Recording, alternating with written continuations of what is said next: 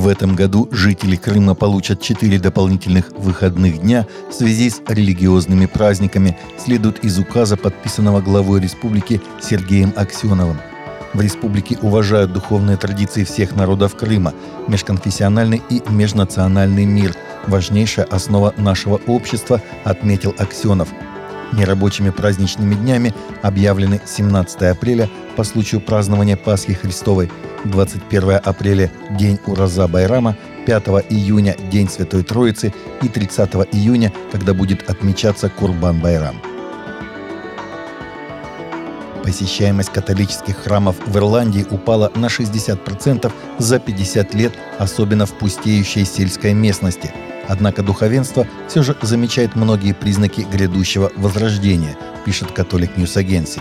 Отец Оуэн Горман вспоминает добрые старые времена, когда на воскресные службы стекалось столько народу, что в храме не хватало мест, и многим приходилось сидеть на ступеньках перед церковью. «Я вырос в 1970-е и 80-е годы, когда церкви всегда переполнялись по воскресеньям», — говорит священник.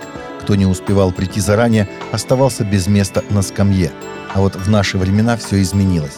В 2021 году опрос, проведенный Ассоциацией католических священников, показал, что теперь храмовые службы посещают не реже раза в неделю около 30% католиков Ирландии, хотя еще в 1975 году этот показатель составлял 91%.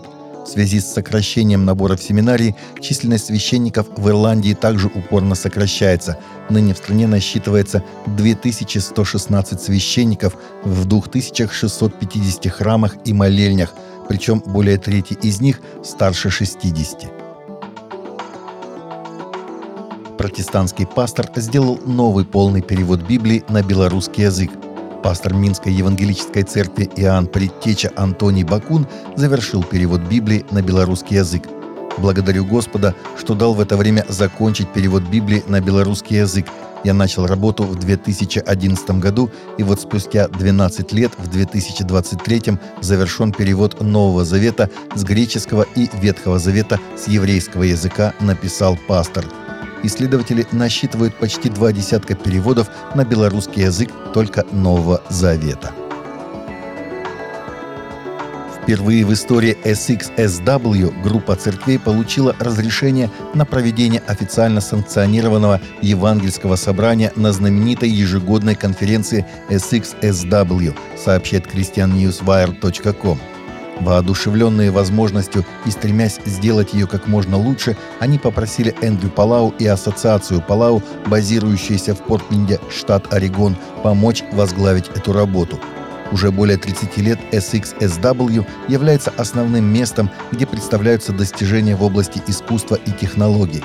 Там задаются тенденции и запускаются новые технологии. SXSW — это место, где Twitter впервые завоевал популярность, где дебютировали новаторские фильмы, где были открыты музыкальные исполнители, удостоенные премии Грэмми.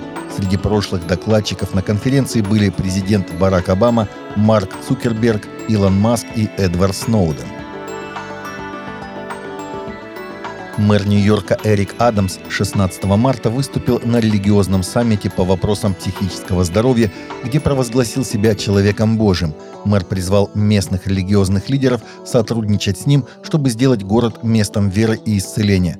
«Мы должны вернуть веру и благополучие в наши семьи, и я озадачен тем, что в школах можно говорить о каннабисе, но не о вере. Я сбит с толку тем, что мы не понимаем ее важности», — сказал Адамс на религиозном саммите по вопросам психического здоровья. Комментарии Адамса прозвучали после того, как он произвел фурор на другом мероприятии в прошлом месяце, где заявил, что отказ от молитвы в государственных школах был ошибкой. Он сказал, что если бы не его вера в детстве, он никогда бы не мог избежать проблем со здоровьем, которые когда-то были обнаружены в его жизни. «Люди удивляются, почему я так сильно полагаюсь на свою веру. Если бы вы только знали, каким сломленным я был в детстве. Я просто чудо Божье», — сказал он. Таковы наши новости на сегодня. Новости взяты из открытых источников. Всегда молитесь о полученной информации и молитесь о страждущих.